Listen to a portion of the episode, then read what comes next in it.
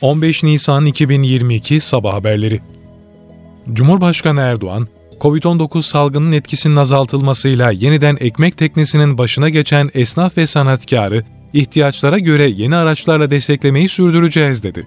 Cumhurbaşkanı Recep Tayyip Erdoğan, Cumhurbaşkanlığı Külliyesi sergi salonunda düzenlenen esnaf ve sanatkarlarla iftar programında konuştu. Cumhurbaşkanı Erdoğan, salgının etkisinin azalmasıyla yeniden ekmek teknesinin başına geçen esnaf ve sanatkarları ihtiyaçlarına göre yeni araçlarla desteklemeyi sürdüreceğiz ifadesini kullandı. Erdoğan, turizm sektöründe döviz kazandırıcı hizmet veren firmalara %9'a kadar inen faiz oranlarıyla uzun vadeli Türk lirası finansmanını sağlıyoruz diye konuştu. Cumhurbaşkanı Recep Tayyip Erdoğan, Avusturya Başbakanı Meammer'le telefon görüşmesi gerçekleştirdi. Görüşmede Meammer, Ukrayna krizinin çözümü için İstanbul sürecini desteklediğini belirtti.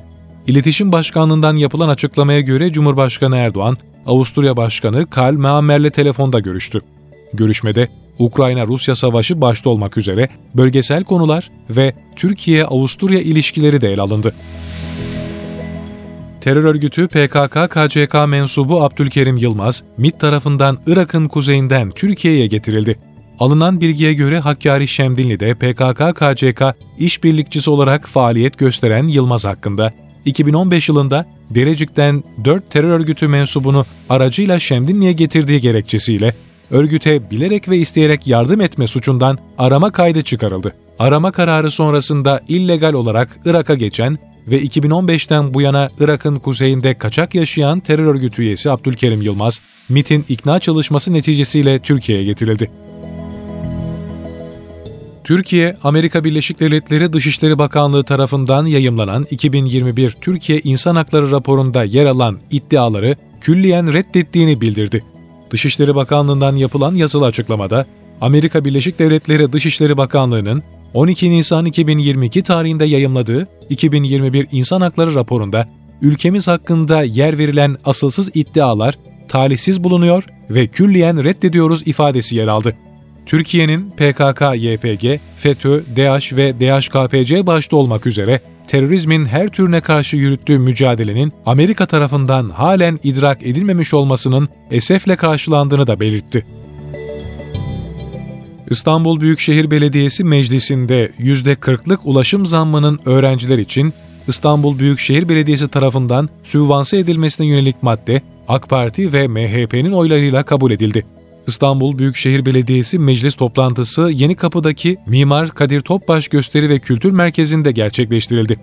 Toplantıda meclis raporlarının 81 nolu gündem maddesinde yer alan öğrenci abonman ücretlerinin sübvanse edilmesine yönelik madde tartışıldı. Madde ile öğrenci abonman ücretlerinin %40'lık zamdan muaf tutulmasına karar verildi. Türkiye'de son 24 saatte 182.446 COVID-19 testi yapıldı, 5.127 kişinin testi pozitif çıktı, 21 kişi hayatını kaybetti. Sağlık Bakanlığı'nın paylaştığı günlük koronavirüs tablosuna göre dün 182.446 COVID-19 testi yapıldı, 5.127 kişinin testi pozitif çıktı, 21 kişi hayatını kaybetti, iyileşenlerin sayısı ise 16.783 olarak kayıtlara geçti.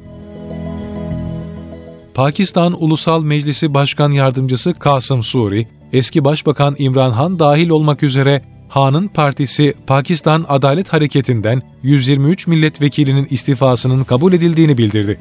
Ulusal basındaki haberlere göre Ulusal Meclisi Başkanı Yardımcısı Suri, Pakistan Adalet Hareketi lideri Han ve milletvekillerinin istifası ile ilgili kararını verdi. Han, Twitter hesabından yaptığı açıklamada, Amerika Birleşik Devletleri tarafından suçluların iktidara getirilmesi için başlatılan rejim, de rejim değişikliği ve egemen Pakistan için kesin duruşları sebebiyle istifa eden milletvekillerine teşekkür etti.